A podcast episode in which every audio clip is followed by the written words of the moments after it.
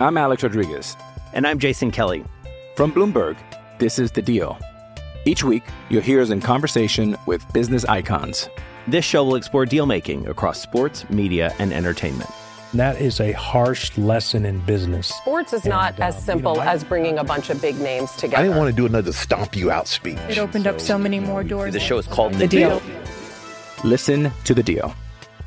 Listen to The Deal on Spotify. With threats to our nation waiting around every corner, adaptability is more important than ever. When conditions change without notice, quick strategic thinking is crucial. And with obstacles consistently impending, determination is essential in overcoming them. It's this willingness, decisiveness, and resilience that sets Marines apart. With our fighting spirit, we don't just fight battles, we win them. Marines are the constant our nation counts on to fight the unknown. And through adaptable problem solving, we do just that.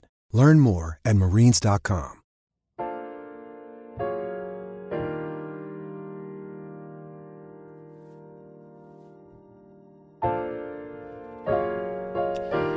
Welcome back to an all new episode of Surf Splendor. I'm your host, David Scales, and today I'm bringing you an episode and an interview with Dave Parmenter.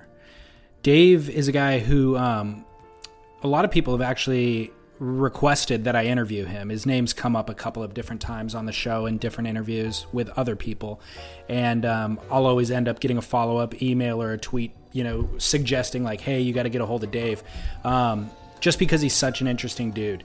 He was a professional surfer in the '80s, maybe even through the early '90s, and um, he's a surf writer as well for probably a 20 year span.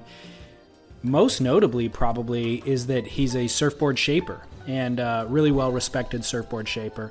And surfing magazine at some point um, was quoted as calling him the most interesting surfer in the world. He's really well read very articulate uh, opinionated somewhat provocative i think you could say and um, so uh, just an interesting all-around dude and a great guest to have on the show so I'm proud to bring you this, and um, I hope that you enjoy the show. Um, if you're new to the show, welcome. All past episodes of Surf Splendor are archived on our website. There's a hundred past episodes now, and that is surfsplendorpodcast.com. Even though this is a an audio uh, platform, you know there's visuals that accompany every episode. So we'll have video clips of Dave surfing and um, some of his work.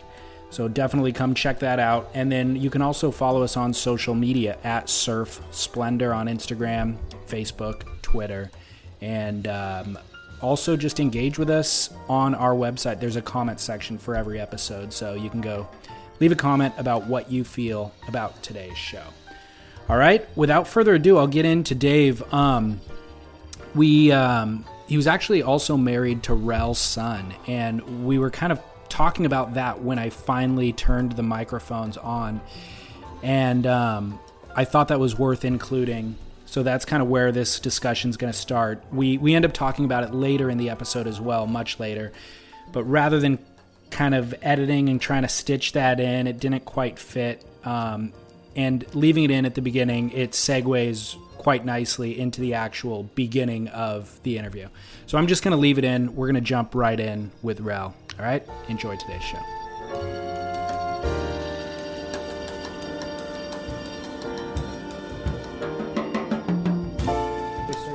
I don't know. Is it pertinent? It's not. It's like a Historically, I historically she has she has her own. I don't. I'm not a custodian of her. You know, yeah.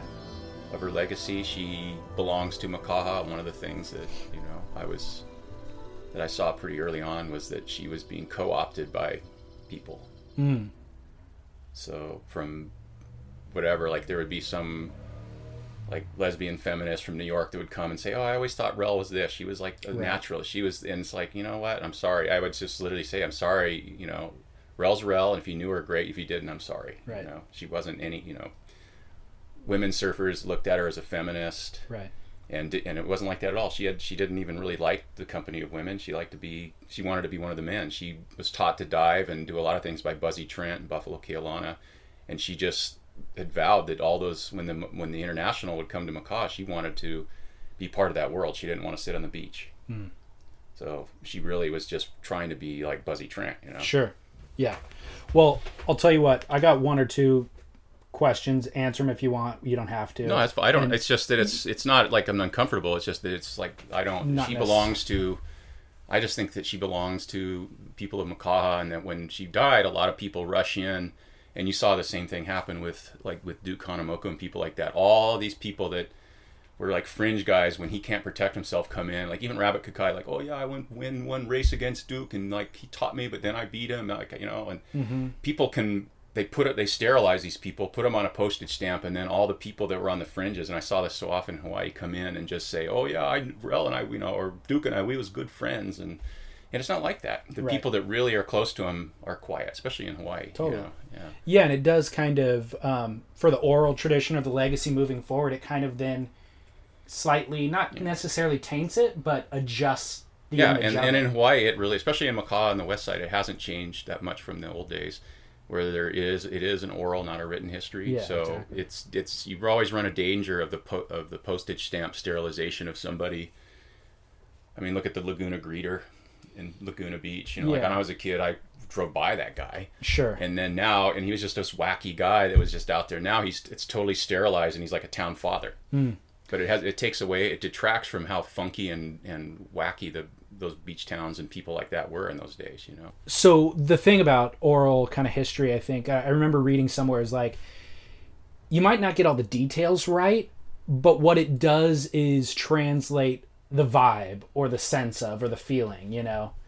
And I think that's the benefit of it. yeah there's limitations to it obviously but i think that like those people i, I can't speak for rell specifically but in general when people do that it's kind of like their intention is good and they're trying to remember it in a in a positive way you know well, and people always interject themselves. I, you know, I'm just talking specifically about Hawaii. Hawaii is its own thing, and you know, elsewhere in the world it might be different. But here, everything is. Uh, I mean, if you look at now history, um, I remember, like for example, what Gordon Clark had told me when uh, you know we we used to talk. He would call certain people that and have these long. I remember once being on a phone call with him like seven hours, just like in the shape, and I was freezing to death in the shaping room just because he called and wanted to know what like certain shapers that, like his uh, his right hand man Matt Barker had, Right. had said, you know, that he should talk to, and it was in, at a turning point in in surfboards, like in the early '90s. And he was, I remember him take, telling me something, and I always said, he says, don't don't you don't listen to that magazine shit, do you? It's like all the the history of the magazine, any the history of surfing is it's a history of people that were the first to do something commercially. He says that's bullshit. He says there's always people that did it before, that did it in a backyard overnight just to get in the water. right And um, so now it's even worse because there's all most of these like so-called surf historians just go through from you know like their apartments somewhere and cull all the old surf media, which is just half truths or lies or propaganda built upon more half truths, lies, and propaganda, and then those become enshrined in books that everybody takes as you know the gospel, and it's not. It's not like that at all. Um, the one thing I learned in living in Hawaii for those like twenty some years and knowing these people and listening to the oral history of, of things is that it is that the, you know the magazines and the surf media have it wrong. why is that why do you think all all media is like that or is it specific to surf media Well, I think it's uh, I think it's I think it's just the nature of things. I remember even when I remember Oliver Stone, who I didn't care for the the the, the movie when he came out with JFK, is, is one of the things you realize in, in in life today, especially in America, is that when you're at an event and you witness it personally, and then you read about it later or see it in a film or or a movie or something like that, it bears no relation to what you actually saw. And with surfing, it's even more because it's a very uh, you know, it's a selfie sport. It's a it's a very narcissistic sport. People are always starring in their own movies, and back until probably things were perverted, like in the late '50s, about the individual writer over the act itself or the ocean or whatever. It it has gotten more and more about people thrusting themselves into, you know, the uh, the Don Quixote role. sure just tilting with windmills and and you know and I think there was that one classic moment that they talked about where it was probably some some interview or something with Phil Edwards or something and he said up it would have been a pretty pure sport until one day someone said hey I thought you like surf better than so and so today and then it was it was done we were cast Sure. out of paradise before that it was just a bunch of guys around a fire and it was like you know trying to make better boards and surf and there was they didn't really look at it like I mean, people knew that there were surfers better than other surfers, but um, but something about like letting that little bit of original sin out of the bag, Yeah. and, and it changed everything. And then it's, ever since then, it's been about each surfer's up there like lead guitar in his own rock band, Right. instead of just being part of a, like a more cohesive culture. Well, let me ask you this: you um, you say that about media and print, but you also obviously wrote a lot uh, during the mid two thousands and contributed articles to. Yeah, I started and- writing for the magazines in 1981, and uh, and just it's always like a love hate thing. I go through periods where I feel like I just I don't read the magazines anymore, and I haven't for a long time. I don't consume any surf media, and it's not. I just let let the kids have it. It was when I was a kid, and I was excited about free ride and twin fins and like new wave surfboards and you know the whole thing that was happening, the revolution that was happening with with Sean and Mr and Rabbit uh, throwing out the black wetsuit clear board trolls. I didn't want older guys, grumpy older guys, you know, telling me what was what. It was a young sport, just like rock music. So the, last thing people need is some grumpy older guy, even if he's a veteran and even he has more experience. They just don't need let him have it. But periodically, I just have these bouts of conscience where I just think, well, you know, if I was a kid growing up and there were key articles that like Dick Brewer had written or uh, Phil Edwards or uh, especially guys like you know Pezman, the, you know like the elders of the sport that had a lot of experience and that had bridged the gap from redwood and and uh, Tom Blake you know cigar boards all the way to the to foam, and without their contribution, without them telling you what they thought or what they experienced, I couldn't have the surfing life I had today. And so that there is there is some sort of an uh, like a moral obligation for people that have had a lot of experience or worn a lot of hats in surfing to maybe try to influence younger surfers today to tell them hey you know just one of the things that really bothers me the most is that people do things unquestioningly people you'll see people go out and surf one foot surf in southern california and wear a leash hmm. or booties. And it's not because they need they just don't even question it. They don't go hey do i need a leash today? No i don't. Sure. it's like i can run faster than the waves you know? But it's just that they don't question things. They just consume the pablum that they get from the, the you know the surfwear industrial complex through the magazines. They don't even question that the magazines are just basically lapdogs for the biggest advertisers and it's just that lack of unquestioningness so what i try to do is just try to find that little Tom Sawyer kid that's out there, whether he's going to build boards or just surf, and just say, hey, it doesn't have to be this way. Surfing's a wilderness pursuit. You can just cut yourself free from all this and go out and experience it. Really, not much different than the days of like Peanut Lars, Peanuts Larson, or mm-hmm. or Phil, or, or or you know Pete Peterson or Tom Blake. It's out there, and you just have better equipment and better technique, and and it's more crowded, but you can still have those same things. It's a relationship with the ocean. Yeah. It seems like there's a lot um, more opportunities or platforms to express that than just through print publications or something as a writer for example or even as a filmmaker you know like filmmaking yeah i think well it's so, it's so it's been so democratized i don't really know the writing i don't there has been some really good writing and in the surfing culture over the years i don't i don't follow it now. I don't i just i think everybody's uh um, you know surfing is really the ultimate selfie sport now and the writing is pretty much not much different. There's there's not really people that are really writing anything that I would consider literature and uh, in other aspects of in other sports that are similar, whether it's you know mountain climbing or uh, you know exploration or, or sailing around the world, you you get some pretty hefty bits of literature I you know, or adventure yeah. stories. In surfing, you don't. I was wondering, I've thought about that a lot and wondering what the limitations are. I feel like in the magazines, you certainly see the same equation over and over of like, we went on a surf trip and here's what Yeah, happened. but those are all basically. ruses. That's just that's just a, that's just a thing where they they give you the illusion that these guys went on a surf trip. But no, what happens is so and so from a major surfwear company calls up the magazines or gets a photographer. Hey, we're sending our performance seals to this place, and Right. we're going to do this, and we're going to, and then some, they get a writer that will come in and like make it seem like it was a real. And I was part of that too. And I turned down a lot of trips after a while. You know, more and more in the early mm-hmm. '90s when I was doing travel trips. It just got to be where couldn't do a proper surf trip anymore like the Naughton Peterson things or the, or Peter Troy. It just was impossible. You just couldn't do it. I, Sure. A classic example was Mark Renneker when he first went to Iceland. He had seen some film, some surf, in an Icelandic film in the background and goes, "Wow, that's great." And we talked about it and I said, "Yeah, it's like I was looking at that myself because there's the Gulf Stream goes up to the southwest corner of the island. It's all uh, you know igneous and you know lava reefs and it's probably really good he saw surf and he went there and he wanted to do a magazine trip got an you know an a-list writer but the magazines wouldn't let him go just to take pictures of like some guys in their like 40s or something they had to Right. send performance seals that that probably couldn't even show you on the map in, of the world where they were at that time Mm-hmm. they were just plugged into their you know uh, you know walkmans and had six bio you know boards that they would just break in pro lights and they just went and and it, that's just the that's just the norm now Right. Yeah, absolutely. But I- mean, it's the norm for those mainstream publications. But I do think that there's new platforms coming out, whether it's websites or what have you, that kind of embrace the philosophy that you're talking about. It seems almost like you've used your website to kind of share some thoughts.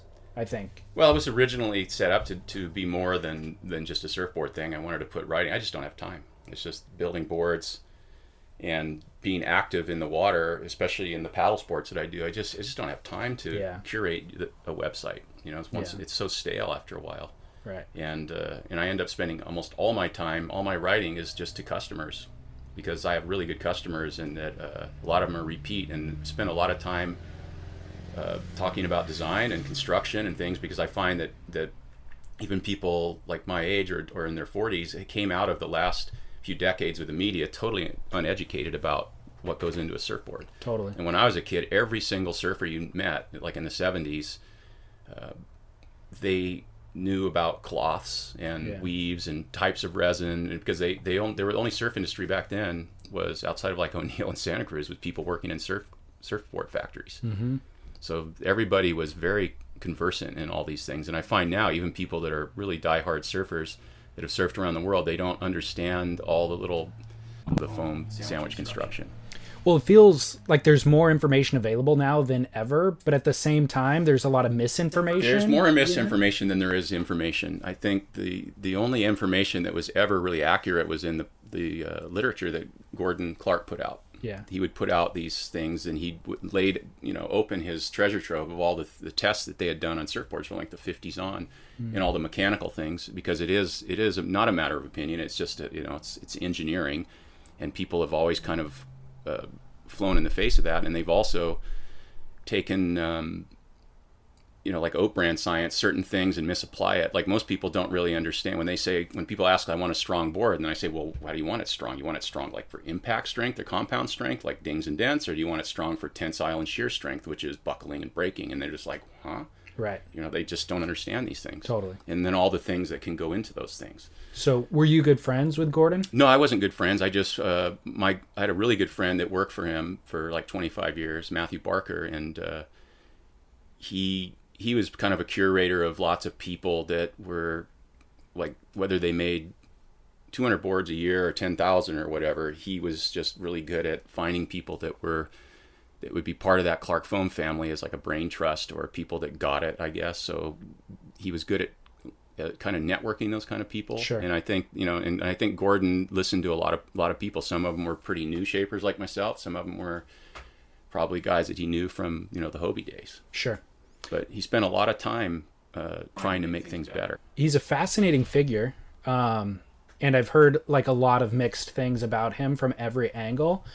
Um, did you like him? Oh, I well, I didn't know him well enough to like him. I talked to him a lot, but uh, but yeah, I like him in the same way that that I look at all those guys from that generation, and and I had just set my stone with them. You know, I've always set my stone more with uh, Tom Blake, who was way way up, obviously a different era, but uh, Hobie and, and Mickey Munoz and Phil Edwards and the people like that that they made all their stuff their toys you know. They're going to make uh, gliders to sail in the hills at dana point. They made their own made and flew their own Sure. gliders. They made race racing paddle boards they built all their boats. They they're open ocean watermen not just inshore shore break watermen. Um, you know phil for phil edwards for example was kind of like the father of all modern surfing because he invented basically the turns that we use today you know phil went nat young just built on phil and then other guys like michael peterson and Right. built on that and then the other the aussies they you know in the free ride generation they built on those turns and it went on up through curren and then curren to slater and here we are you know but it was basically started with phil edwards Yeah. Well, all, all those guys um, share in common kind of being the peak performers or best at what they do in a lot of ways. Um, Gordon, on the other hand, I mean, fits that bill, but what is unique about him is just he's a shrewd businessman, you know, or he's an excellent businessman, but he is shrewd as well. And I think that's where some of the negative comments that I've heard about him come You from. know, I've always I've heard there's such a, a uh, gosh, there's such it's such a wild west, or not even wild west, but just the old like cattle baron range war kind of myths about that. And in all the years that I was involved, from I never saw that. I, No, I always saw the other side of things. I thought of like real passive aggressive board builders whining about certain things, but I never saw it. And, and Interesting. he never treated me that way. Even Yeah. as a small builder, he couldn't give a shit. You know, like Yeah, he yeah. never. To me, I saw an engineer. I didn't see a shrewd businessman. Hmm. I saw really what I did see was an incredible passive aggressive epidemic going on, where everybody would be blaming somebody for their own troubles, and then they're the source of it.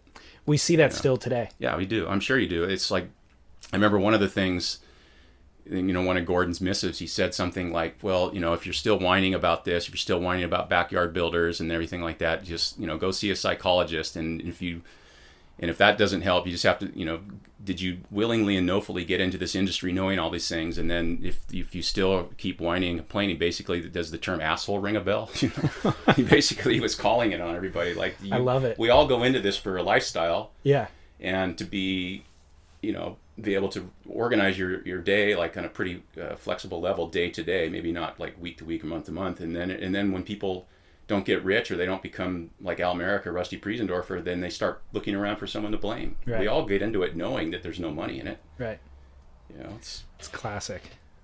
Well, let's back up quite a bit. Um, did you grow up in Newport Beach? Yeah, I grew up. I was born in Pasadena, and we lived in uh, like the San Gabriel Valley. till My folks got divorced, and then the smog got so bad that literally we were like economic. I mean, uh, environmental refugees. It was the smog was so bad that my mom wanted to move my brother and I somewhere healthier. Wow. And uh, so we ended up in Newport in probably like '69 or '70, and I started surfing there. We lived right at Newport Point uh, not the glitzy Newport that's now. It was just kind of like a, you know, like a quadplex or something. It was pretty low rent, you know, and uh, so started rafting, body surfing, zippy boarding, water wondering, like all the other kids, and then eventually pipe boarding, and then into you know proper stand up board surfing, and uh, really was only there for a year and a half. Oh, okay. Like board surfing before I moved up to Cayucos on the Central Coast Got it.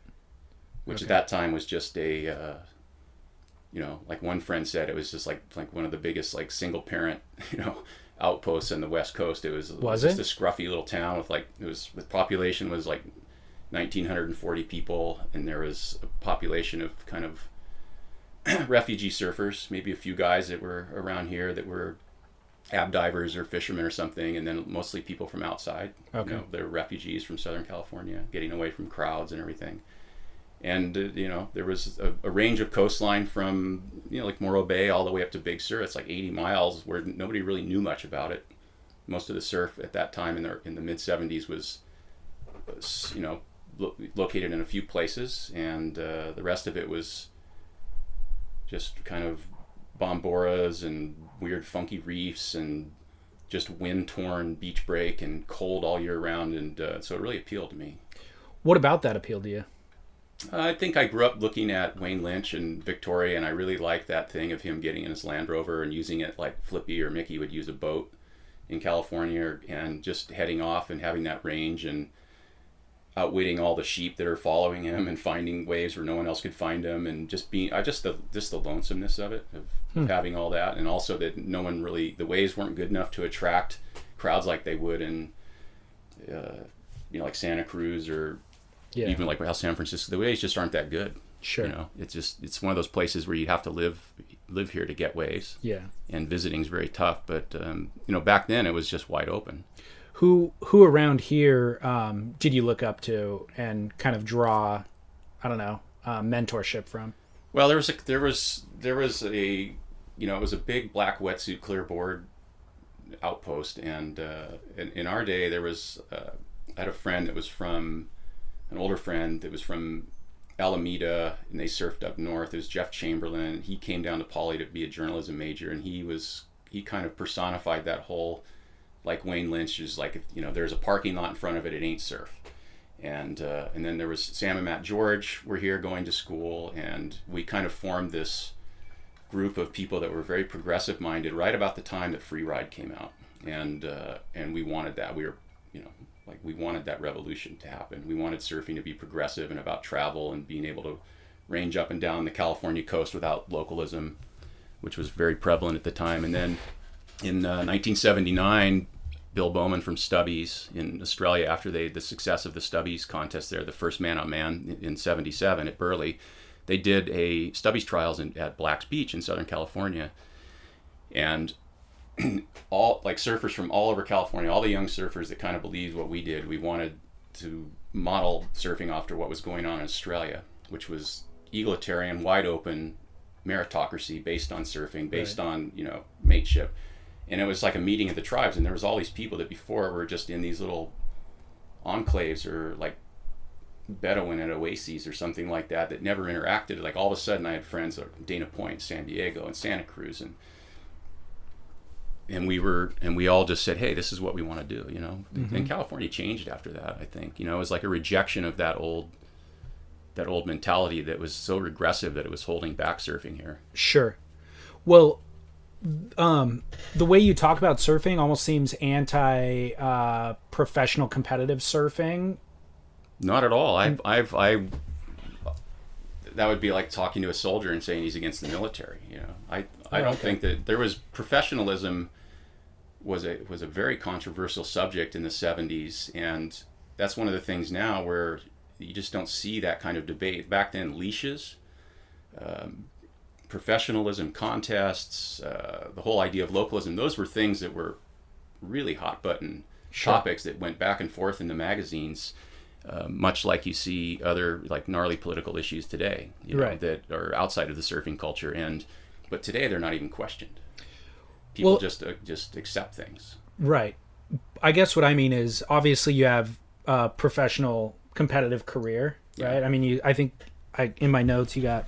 I think it was 14th on the world tour. Yeah, that's about the highest I ever got. Yeah, yeah. it was it wasn't it was a short-lived career, but sure. Uh, um, but no, I, I'm not against professionals, and I'm certainly not against contests. I, I, I to this day I love race. I mean, I do racing in canoes and stand-up paddle boards, and I love I love competing, and especially without judges, of course. But uh, it wasn't it wasn't the that wasn't the problem. The problem is the is is what happens when every single aspect of that gets commodified and politicized and strings start getting pulled. It's it's you know i remember ian cairns once saying you know just basically was telling me stop complaining because it's the same system for everybody and that um, the the champions always find a way to be creative within that framework which is, is entirely true. It is but there but there there is other aspects of what happened to professional surfing that that people try to steer it one way or the other. Yeah. and it isn't it isn't. But I'm sure all athletics are like that too. You know, when when there's judges involved and everything. But it was more that it was more that people were we were losing something, and I I I know what it is. It's just hard to explain to people. But something about the system once it kind of left the the waves that made made surfers reputations like in Hawaii in the great waves once like when, when the ASP started we started going to like wave pools and small junk wave fest and everything, and it was breeding a different kind of surfer, and you can see it today. The surfers are incredibly adroit. They have incredible, like almost cartoonish ability to do things on waves, but they're boring. Mm. In in my day, the people that I looked up to, you had Ian Cairns and PT and Shaun Tomson and Mark Richards and Simon Anderson. You had these people that were, and Terry Fitzgerald, that were well read, probably been to college, they had a lot to say. They were well traveled. They were cultured. You know, they were sure um, interesting people with outsized personalities. Because back then, to defy convention and defy the establishment to just say, no, I'm not going to be a brickie in Australia like Rabbit did. I'm going to be a professional surfer. Yeah, you had to have incredible personality. You had to be almost like a Buzzy Trent or a Greg Noll in the 50s and just say, no, I'm not part of this yeah. 50s thing. I'm going to be a surfer. Yeah. And so those personalities created the interest in in that kind of a sport. And Ian had always adumbrated that really well about that people relate to that sort of thing. That that people are interested in a in a McEnroe or Nastase or people based on like people they love to hate or people you know these rivalries between people, and that you had to have that sense of, of theater and drama.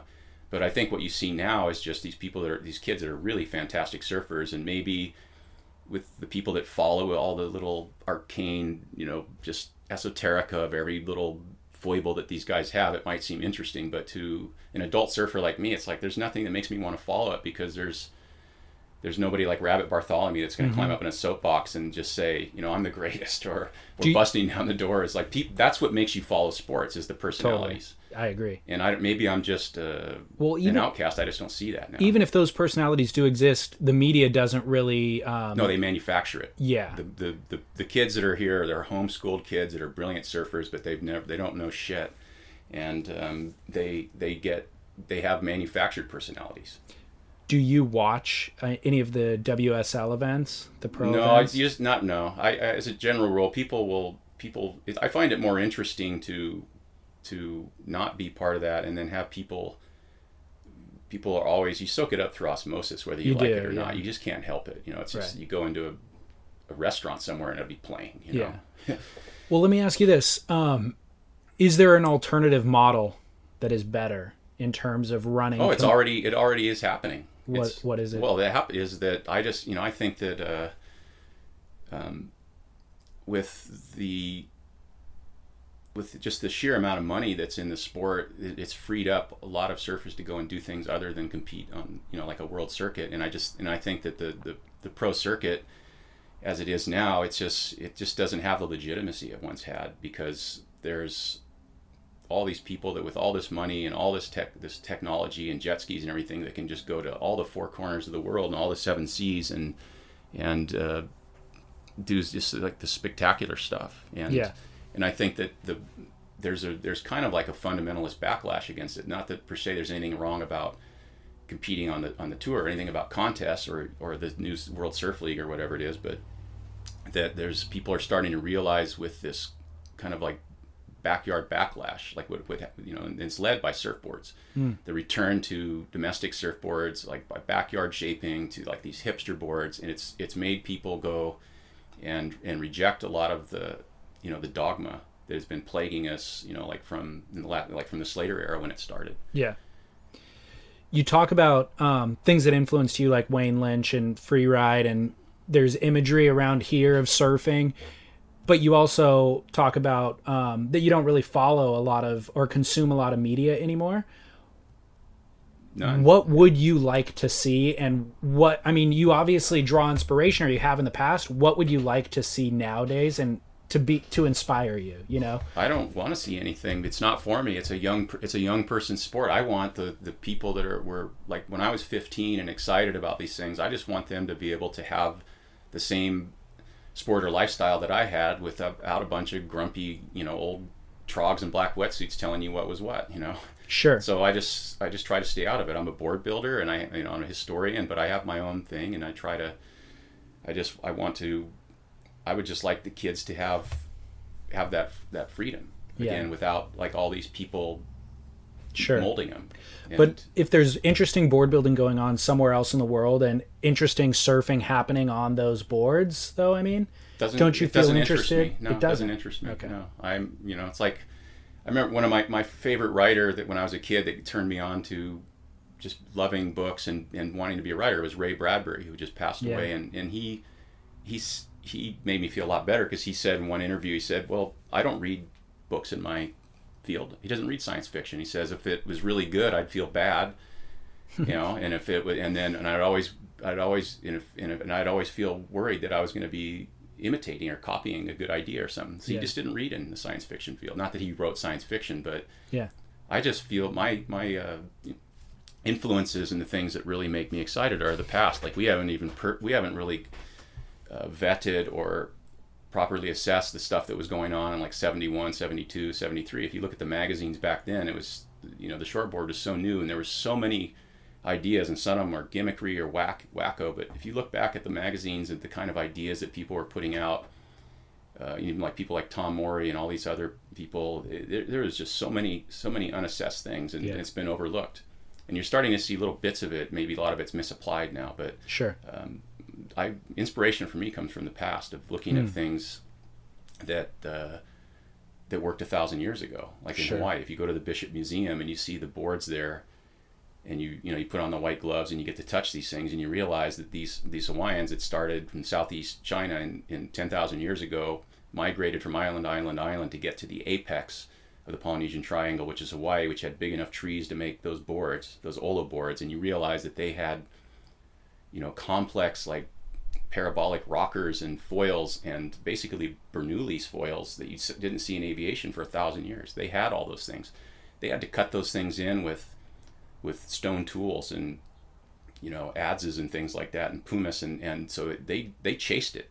Yeah. They didn't just happen. It wasn't like the tree just grew that way like a dugout.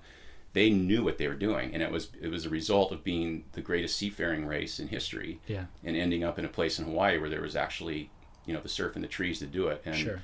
and uh, that kind of surfing, and then and then how it led on to that rebirth with later on, like with Duke Kahanamoku and Tom Blake, and on into the present.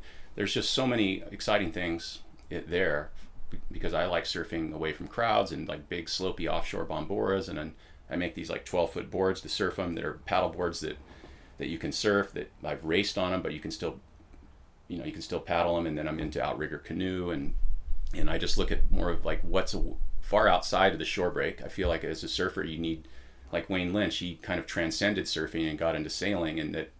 And if you look at like Cabell and Mickey Munoz and Flippy and and Mickey, as they all graduated to be like offshore watermen. Right. You know, any if you're like in your 40s and 50s and 60s and you can still smell bubble gum in the shore break, you haven't really gone anywhere. Totally. And and I don't want to be one of those. I don't want to be 60 floundering around in America in the shortboard. You know, Totally. it's like I want to move. I want to apply everything that I've learned from being a kid in the short break and all those excitements and enthusiasms and being on the tour. And I just want to keep growing so that I end up like Buffalo, Keaulana, or Mickey Munoz or Phil Edwards. You know, mm-hmm. being 70 or, or Flippy out 50, 60 miles off the coast diving or paddling or surfing. When you're hiring for a small business, you want to find quality professionals that are right for the role, and there's no faster or effective way than through LinkedIn jobs. Your time and capital are precious, and there is a powerful resource that can help you focus on what you're good at and integrate people into your team seamlessly to help grow your business. LinkedIn Jobs has created the tools to find the right professionals for your team efficiently and for free. LinkedIn isn't just another job board.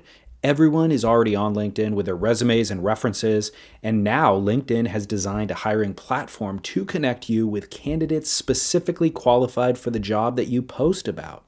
More than a billion professionals meticulously organized to connect people by skill set to help us all advance our position.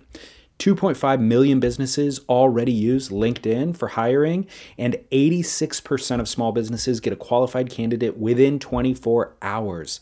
It's that fast, easy to use, and effective. LinkedIn Jobs can help you write job descriptions, filter the right person to you, and give you the tools to help you interview them like a pro linkedinjobs.com slash surf is where you go to post your job for free yes totally free. That's linkedinjobs.com slash surf to post your job for free. Terms and conditions apply Hey, it's Kaley Cuoco for Priceline. Ready to go to your happy place for a happy price? Well, why didn't you say so? Just download the Priceline app right now and save up to 60% on hotels. So, whether it's Cousin Kevin's Kazoo concert in Kansas City, go Kevin, or Becky's Bachelorette Bash in Bermuda, you never have to miss a trip ever again. So, download the Priceline app today. Your savings are waiting. Go to your happy place for a happy price. Go to your happy price, Priceline. How did you get into board building?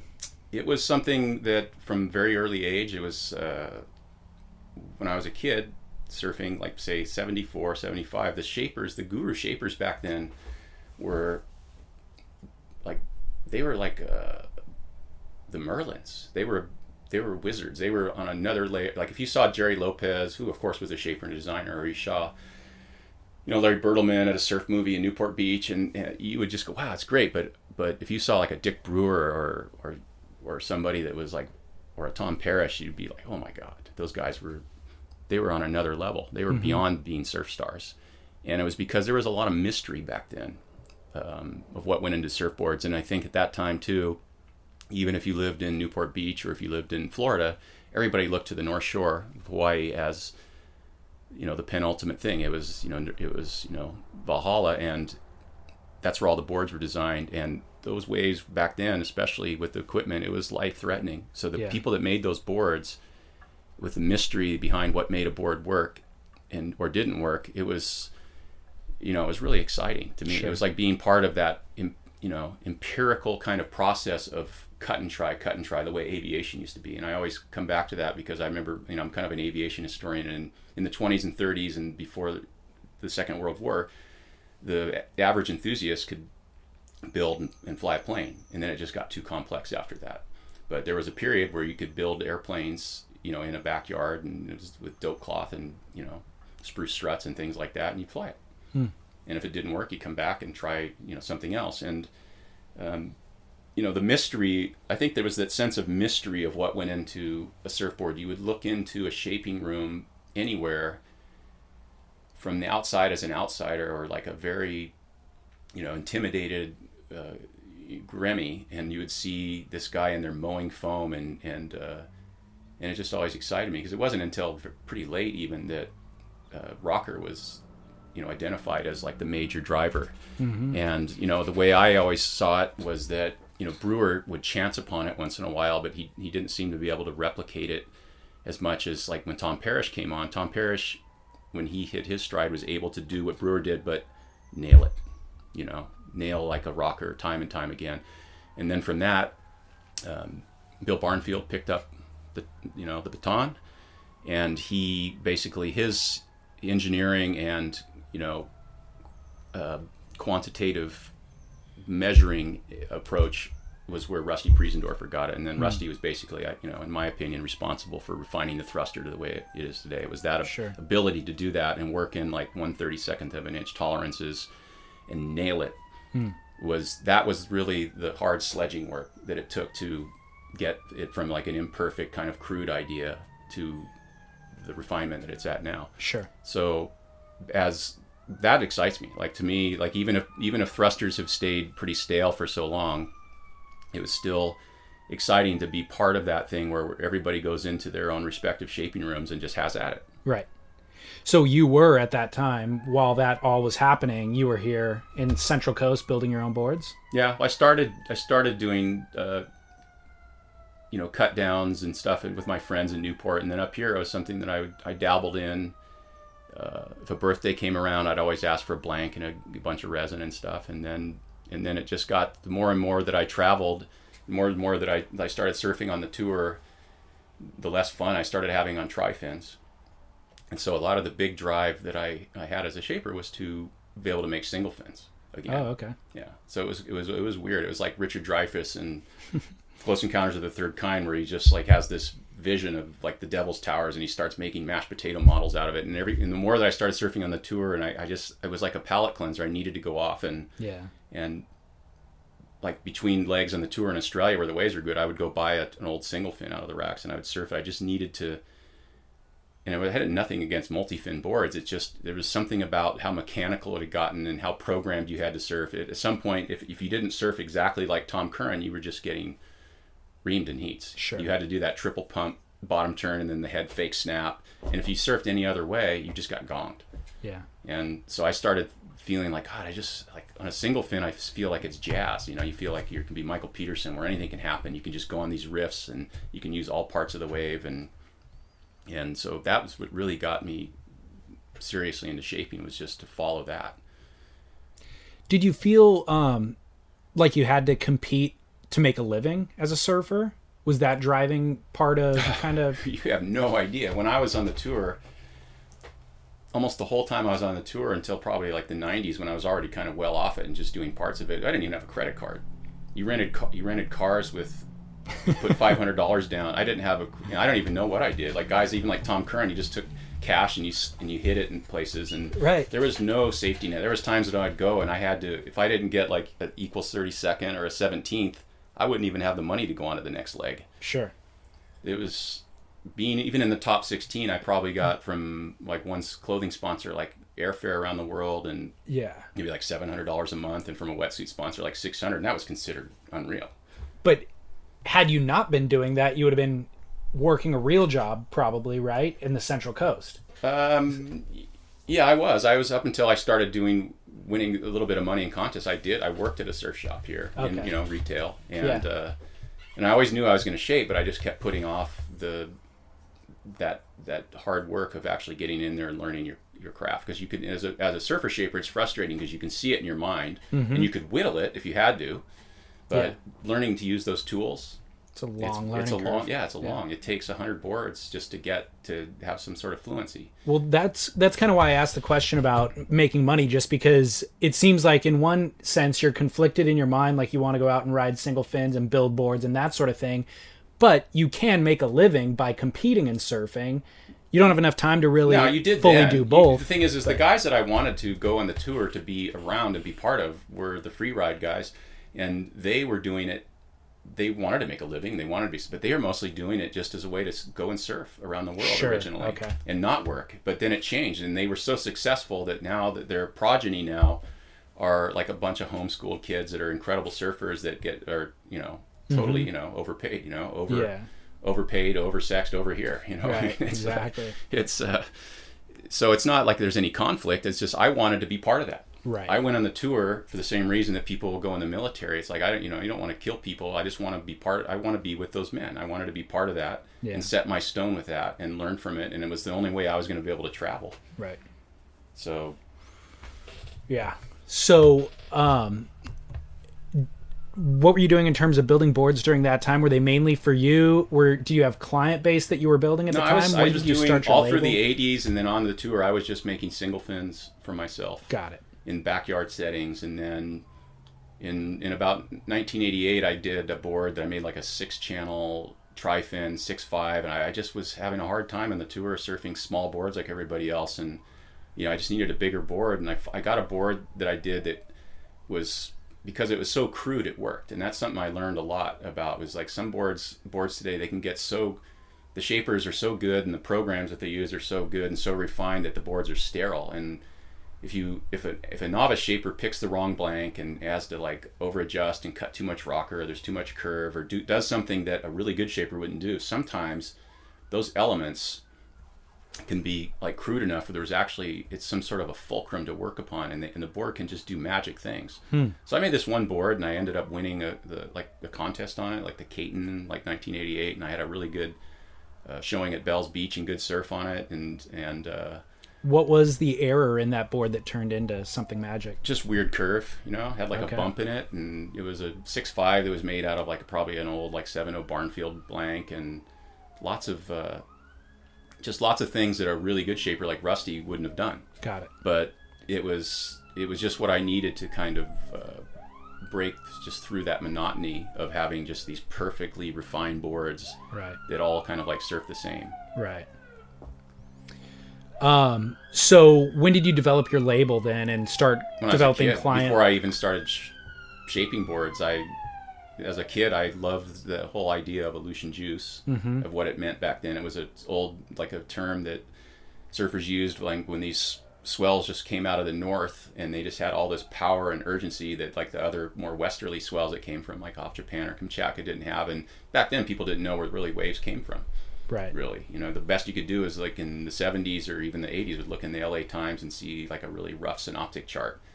So there was something about when surfers would wake up one day in Waimea or sunset was a certain way, they go, oh, this is a real Aleutian juice swell. So I started doing that on skateboards, Oh, okay. you know, in high school or junior high. Sure. And I just kept the label. It was like a boyhood thing. So I just kept it all the way through. Um, when did you find yourself kind of uh, making more boards for clients and customers than never it didn't start until like 1988 i started kind of getting serious about it because i just i knew that my days as a competing surfer were over and uh, i was falling further and further behind and having um, you know kind of like a soul sickness about it that you know things had changed and i didn't didn't really belong in it anymore. Didn't but didn't have the courage just to break with it. Sure. you know I was a get to travel go to australia and it's a bit of a living and you know facing walking away from it and starting over i think is pretty daunting for anybody and uh, and then I you know I started doing getting serious enough about it and I think my first board that I actually sold was for my oldest friend from Newport that I grew up surfing with Carl Weiser, and I made him like a six four thruster or something, and he actually like paid me like fifty dollars to shape it, and and so it's actually pretty recent. It's only what twenty seven years ago. Sure. Yeah. Tell me about um, the introduction of stand up paddle.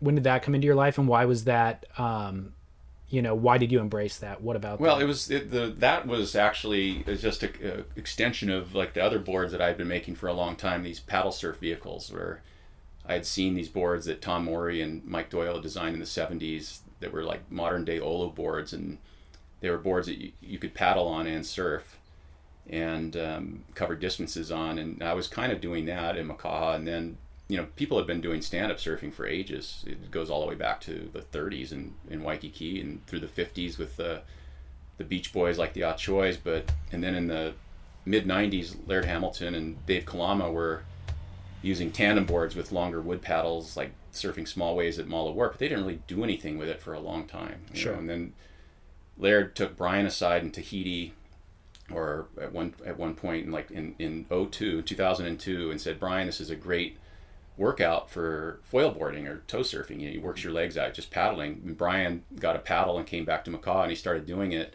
But being Brian, who's an innovator, Brian Keaulana, who invented, you know, the jet ski and the rescue and the, the sled and everything, all those modern life saving techniques, within a few months, he had just turned it into a new sport. Mm-hmm. Whereas, uh, you know, Laird and, and Kalama had been doing it with no changes for like eight years or something. Yeah. Um, Brian immediately saw the potential for riding big waves and saw the potential for shorter boards. So we started working on, you know, 10 foot boards down from big 12 foot tandem boards and then down to like nine foot boards. And then our other partner, Todd Bradley, who has an enormous paddling background in Hawaii in outrigger clubs and, you know, all around, you know, paddling, he came up with the first carbon. So that we had paddles that were measured in, uh, ounces instead of like 15 pounds. and uh, Brian was like the Johnny Appleseed. He just went and spread it everywhere. Yeah. And then in and of that, within a year or two of that, by like 03, they were looking at establishing a regatta class racing thing too. The, the dream was that like for Brian and I was to be able to go out and surf in the middle of the ocean, like in the Molokai Channel, because these boards you could surf just like you're in a one man canoe or in a, in a, in a proper prone paddleboard. And the the whole thing was to to create like a paddleboard class like you would see in Hawaii with an open and stock and do it with stand up and and so we spent probably just as much effort and energy on designing those boards and the techniques. And that's a, that is like 100% uh, Brian and, and, Todd and myself. There's and, sure. and then later other people became involved in it like you know Archie Kalepa and Bonga Perkins and a bunch of other guys that were instrumental in establishing it in Hawaii. But what what appealed to me was it was just another way to escape. Like it's it's ironic to me that it's gotten to this point where you have stand up surfers going out at legitimate surf breaks and crowding people out, and it's just adding to the chaos and and the and the frustration, just like longboards when they came back in the '90s. And because for me and for Brian, it was just a way that we could just go further away from crowds, right, and surf waves that no one wanted or couldn't get to. And so it's ironic to me that it's like turned into this other thing. You know, yeah. It's like inventing the Winchester, and you know, for defense and you know, in a wilderness setting, and, yeah. and it's like a boon, and it changed the West, and it turns into just like a murder weapon or something sure. like that. Or with Lindbergh and aviation being a proponent of something that was supposed to bring man together, and it ends up being like one of the worst mass murder weapons of the 20th century. Mm-hmm. So, but it was it, it was a very satisfying thing. But today, pretty much, I just mostly just I just do the races. Oh, okay. Distance racing and and offshore stuff. I, you don't do you surf stand up paddle surf? Rarely. Yeah, rarely. Yeah. yeah. Um. Why move back from uh, kind of tangent tangential question, but why move back from Hawaii? Uh, it's just California? financial. It's, a, it's such an incredibly high uh, cost of living there, and okay. uh, the company that we that Brian and Todd and I, and I created for stand up uh, just fell on hard times uh, for a number of reasons. Yeah, the company was really really good at innovating and and uh, you know cutting trails for everybody else, but it was terrible at being able to make money at it. Sure. And so there was just that was no longer viable. I wasn't getting any. Uh, I just couldn't afford to stay. I just yeah. had. I don't really have anything. I don't have anything to do with C4 anymore. Right. With C4 Waterman, and I don't have an income from that, so I had to come back and to my house here and start over. Build boards. And build boards. I'll start all over again. Totally. Cool. Yeah, it seems ideal in terms of um, Hawaii, in terms of you know water activity and. It is. The paddling's ocean. actually better here. We have. Is it? Yeah, the the downwind runs here, which everybody loves in Hawaii, are actually much better here. There's just nobody to paddle with. Right. There's only a handful of people to paddle with. That's the thing that I miss most about Hawaii is just seeing uh, OC ones on everybody's car and stand up and everybody talking about runs and going to like I just went over and did a, um, the Molokai Channel race stand up in, oh, okay. in the end of July with a partner that I paddle with here and just seeing 150 boats show up with people from all over the world. I, I really miss that. Yeah. Know? And as, as a former competitive surfer that that would be in another part of the world and was wondering if he's able to like be able to afford to go to the next stop based on like judging decisions. It's really nice just to have you and the clock and then yeah. You know, there's no judges in racing and you and you really a lot of people probably think it's just about getting out and paddling on a treadmill and it's not because you have to use all your resources as like growing up sailing, surfing, racing, um, yeah, all those things that you you learn as like a a, a potential water person, you have to apply in racing because you're right. pitting. You're not just pitting. You're not pad, out paddling people. You can't out paddle the Kaiwi Channel. What you are doing is pitting what you know about the ocean. It's like being an entrepreneur. It's like I'm gambling that I know something the other guys don't, and right. I'm going to exploit that. Right. That's to me is just so much fun. It's way totally. more fun than surfing in contests. Yeah, yeah, I can see that for sure. Um, can you tell me um, about meeting Rell Sunn? Yeah, I knew Rell from the tour. Everybody did when she she was on the tour in the you know in the '80s and well from way, be, way before that when I was still young, and um, and I didn't really meet her socially other than being on the tour until like '94 when I went on a, a, a trip to Christmas Island with uh, with Yvon Chouinard and some of the Patagonia guys, and she was part of Patagonia then. So I met then, and we we hit it off. We both looked at surfing in much the same way. We're you know romantics about surfing and look back into the past and gloried in it. And she loved her Hawaiiana and collected it and loved the days of Tom Blake and and uh, and very much missed that internationalism that at Makaha that had when the international came because it stopped going in like 72 or 73 when all the surfer, every surfer in the world that was of any merit came to Makaha, and, uh, and it was really good for the place. And then in that in that time in the early '90s, it was going through another really good period because one of its favorite sons, Rusty Keaulana, had won the longboard championship, and longboarding was back, and there was it was kind of you know embracing the outside world again, and there was uh, I think just that that breath of fresh air with the longboard thing coming back and and uh, the legends like Greg Noll and Rabbit Kekai and all those and all those guys were being lionized again and brought back into the fold and it was a pretty it was a pretty good period. Hmm. When you were married, did you live in Hawaii the oh, yeah, whole time, yeah. or did you live in California at all? No, I kept together? this. I've kept my house here all through. It's just a rental, but I've kept it and Yeah. subletted it to kids from the Moondoggy shop. There was always shop groms that Sure. would end up moving out on their own when they left their, their parent, the fold from their parents. So this has always been kind of like a sublet. But I knew I'd never find a you know this old farmhouse ever again. Sure. And every time I would come back from Hawaii, I'd see just more of an Orange County thing up here, and Yep. more Beamers zooming around, and more Orange County assholes driving like idiots. And and I knew that if I ever let this place go, I'd never find it again. Yeah. Um, in regard to Rell, we talked about her a little bit earlier, and about kind of the world adores her firstly and has an image of her. Is there anything that you can tell us about Rell that maybe um, is a misconception, or just something that we should know, the listeners should know that isn't out there, kind of in the public? Yeah, I think view? later in her life, when she was was very ill, she she worked really hard at um, with the, working with her kids contest, the Menehune contest, which actually started like '76. It's part of the fever of the whole Hawaiian Renaissance then, with the hokulea and music coming back and language coming back, and she started this this kids contest.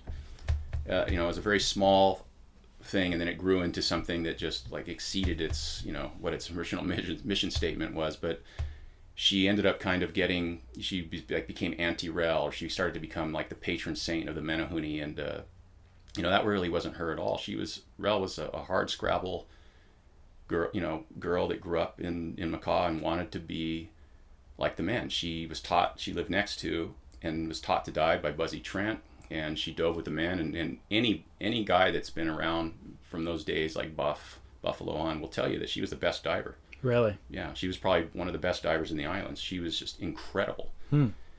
She was a black belt in judo. She spoke. She was a hula dancer. She was she was a cultural anthropologist. She spoke the language. She works at radio stations. She did color commentary for the Na Wahine race, which is the OC6 race for women.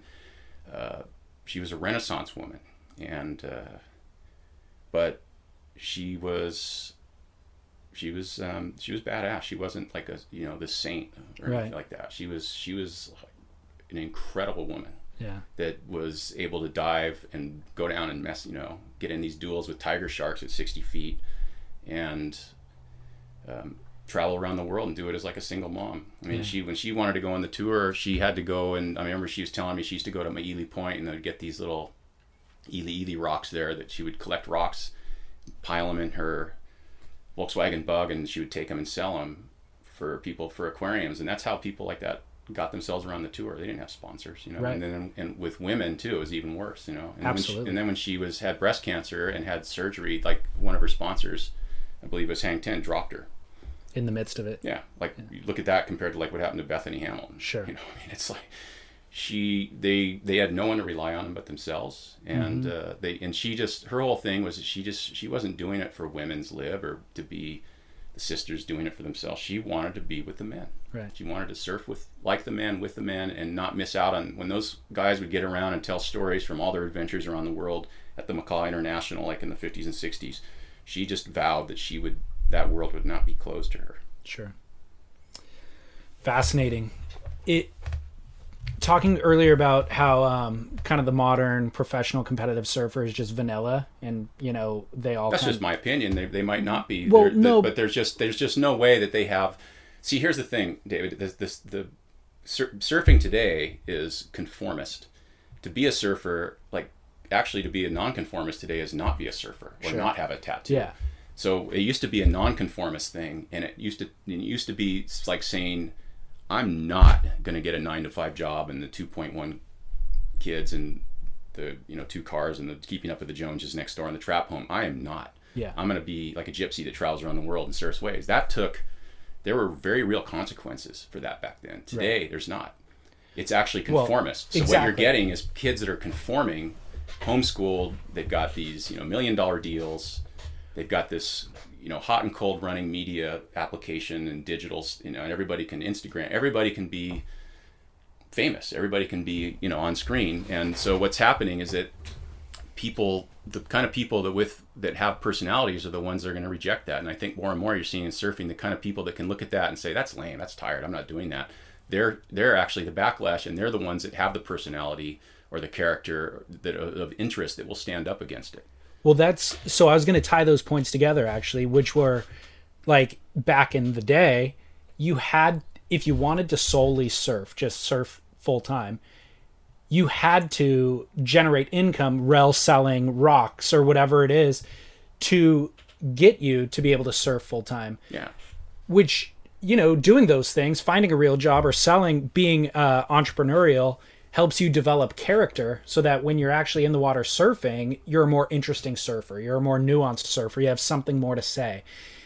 The model that it's turned into is the the companies go, "Hey, you don't have to work. You don't have to sell rocks. We will provide everything for you so that you can solely surf." The problem is when you're solely surfing all day every day, Yeah. you become vanilla. You know, and you have nothing interesting to say. And you might technically be a more proficient surfer, but it does, you know, Well, that's it entirely. People have the proficiency is, but then at some point you're basically you get to be like the the Mercury program where they train chimps to do things faster than the actual astronauts. Yeah. And that's what you know where we're ha- that's the danger we're getting into is this almost chimpanzee like training of these guys with the technical skills they have and uh, the safety nets that they have to do these things. The Yeah. safety nets are incredible. There's no way that you know 30 or 40 years ago, people would have taken the risk that they did without the kind of elaborate safety nets that they have at some Absolutely, of these waves. yeah.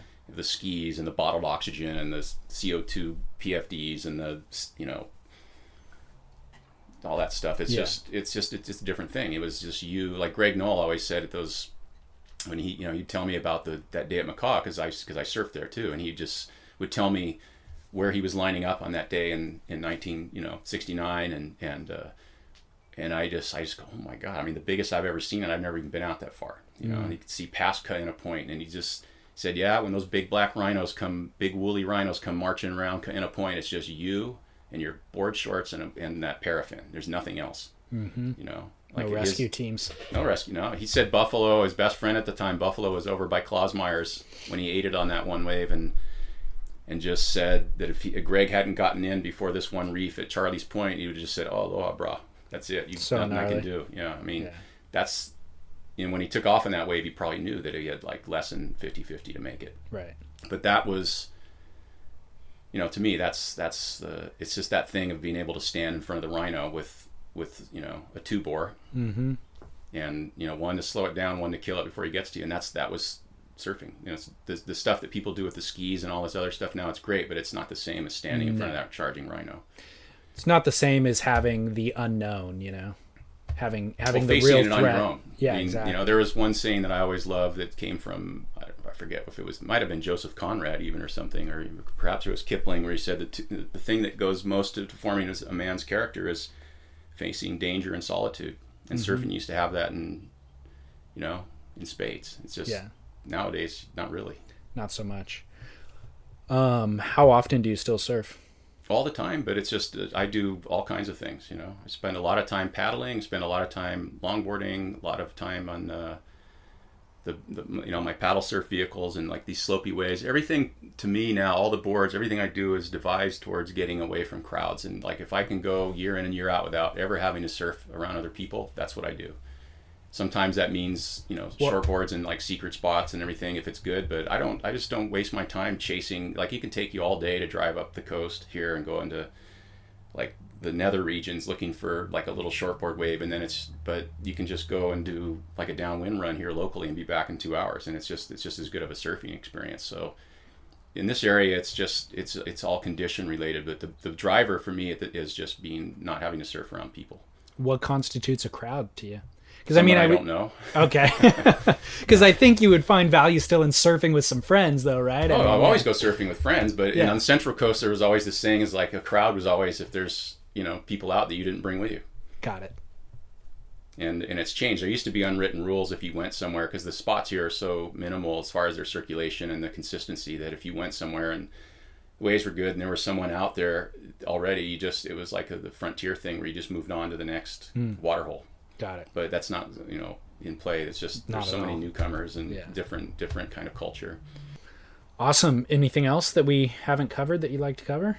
Um, well, I, I think one one thing that I really enjoy that might seem kind of uh, like a, a pitch for you is that it's been really nice seeing U.S. blanks come to the fore again and and kind of it, you know one of the things when Clark Foam went under, it wasn't the foam because there was good foam out there. It just wasn't really in the right configuration or the right place. But the thing that I missed the most was the family it, it, Clark being part of the Clark Foam was a family, and you couldn't take a, a portfolio to a trade show, or you couldn't like throw your weight around. You couldn't like sway those people or Grubby Clark or anything like that. You just you had to earn that being in that family by being like a quiet birdman, just achievement and not saying much, not like being a you know, it was just it was really neat to be part of that family and knowing that that tradition went back all the way to Hobie, you know, and like the 58 and this, and like it just went those little delivery trucks that went out to all those stores that you see when you watch like Bruce Brown's movies now and stuff. Right.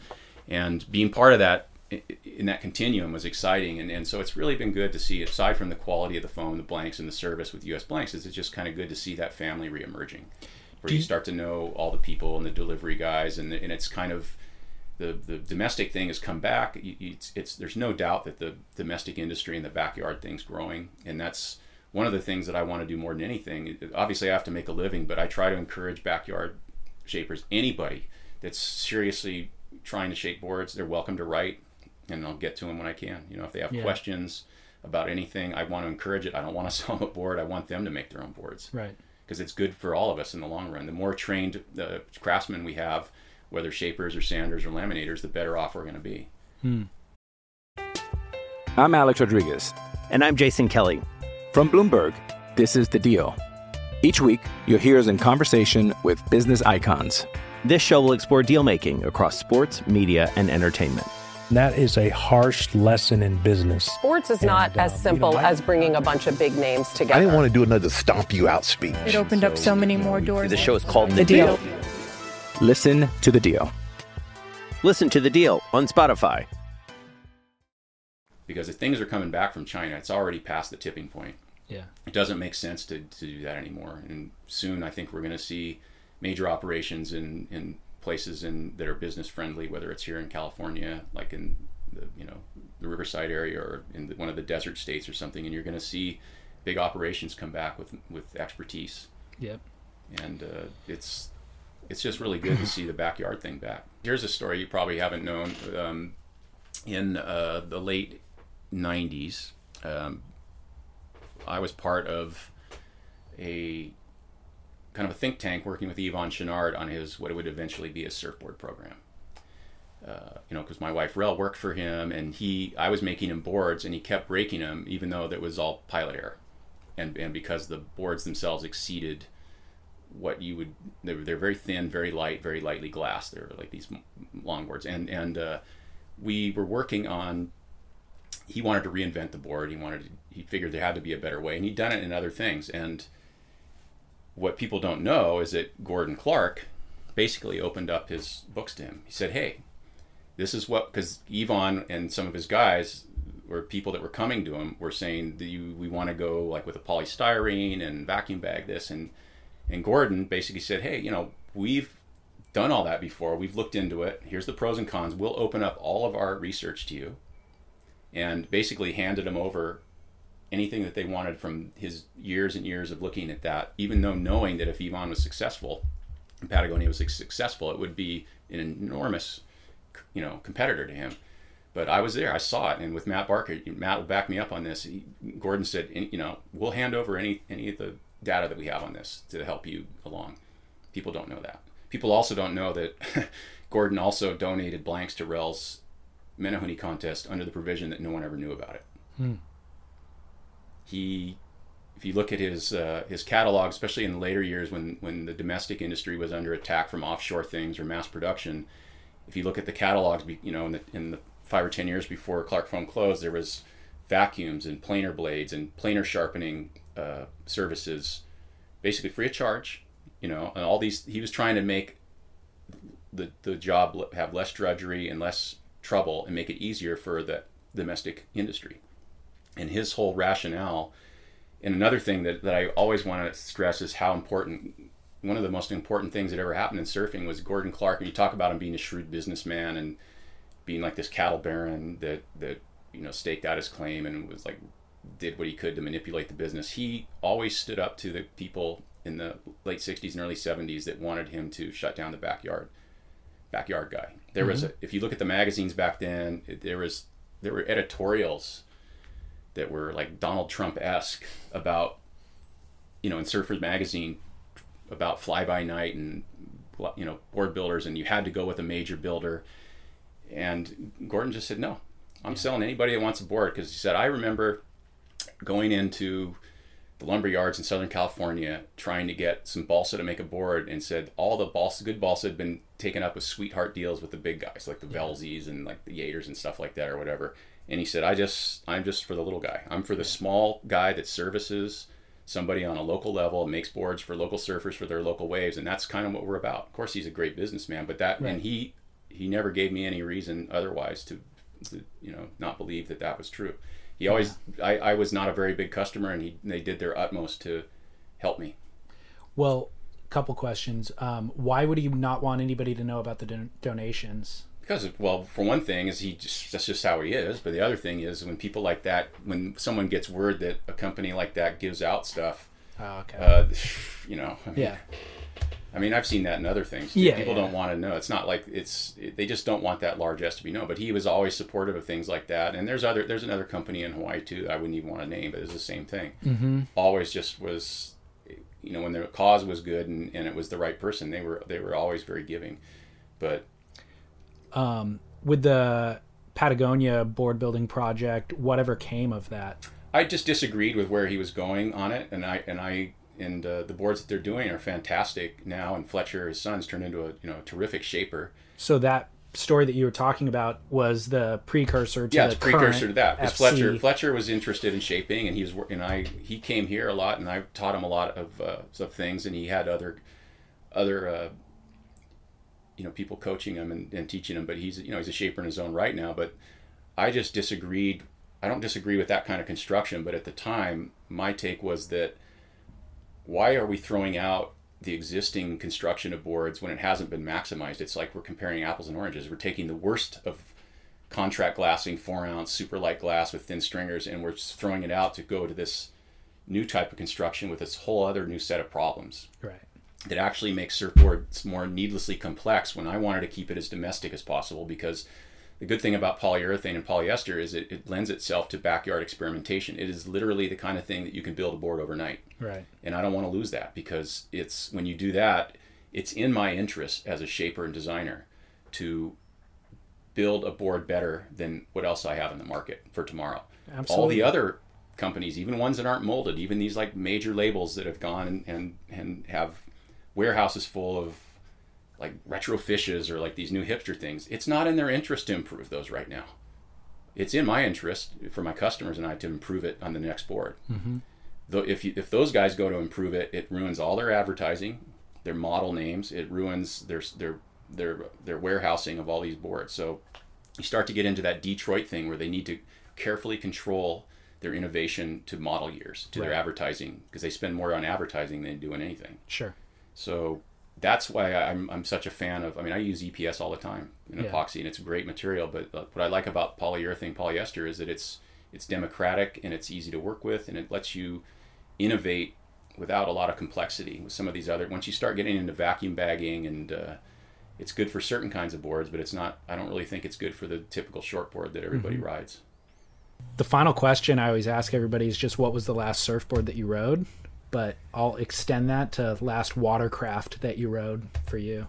Uh, the very last. Well, Yeah, yesterday I went and did. Um, I just we go down here to one of our local downwind runs, which is equivalent to the the famous Hawaii Kai run on Oahu, and it's like a five and a half mile run, and it's like smoking downwind, and uh, just took my 14 foot race board down, and and and it's like an hour paddle, and you're hitting speeds 15 to 17 miles an hour, and you're surfing the whole way. You're just linking together these complex series of bumps and chumps and lops and just chops and wind swells and um, it's like it's like combining it's used like Wayne said about Wayne Lynch said about sailing he says it uses part you know you use parts of your brain that you no longer use or or you occupy in surfing. You know Hmm. you, as you get when you surf as long as like people like myself as it just gets easier and simpler and you just the way that people surf now they go out and a lot of times wade out into the shore break somewhere like in southern california or you paddle out and just sit and it's a lot of sitting and it, it keeps you in good condition but you don't get any fitness out of it. And, if, Right. and past like 35 if you don't do if you don't cross train and do other things you're just the best you can be is like a skinny old man.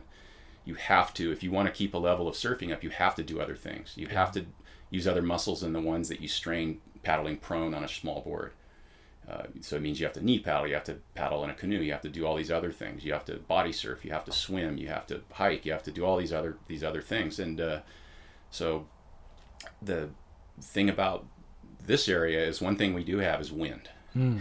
and it blows in a perfect direction, as any sailboarder would tell you, down the coast. So there's there's just a gold mine of of great downwind runs up here, and really nobody knows about it. Hmm. Well, they do now. Well, that's good. but that's the good thing about uh, open ocean paddling is that you want to see other people. Yeah. That's the that's what's so fun about it. Yeah. Totally. You know, when I was in Hawaii and you see like in other islands like Kauai, if you saw someone with a one man on the car coming the other way, it reminded me of how surfing was in California in the 50s. You always hear about was like if you saw someone with a board, you're just like, hey, you know, Right. you stop and you talk, and it's because it's a it's a real brotherhood, and there was no problem with crowding. So I assume you build those boards yourself too. Uh, Paddle. My boards, yes. The canoes, no. The canoes are the one man canoes are are, are made by uh, companies like uh, Kamanu on Oahu, which Yeah. make the fastest boat, the Pueo. And uh, the other boards, all those stand up boards, are boards that I've designed. Yeah. Yeah. And the paddle boards, the Yeah. prone paddle The boards. prone paddle boards, yeah, everything. Yeah. Are they made out EPS? Like It can EPS and poly- I have some that are polyurethane from the old Clark foam days. Doing a lot on EPS now.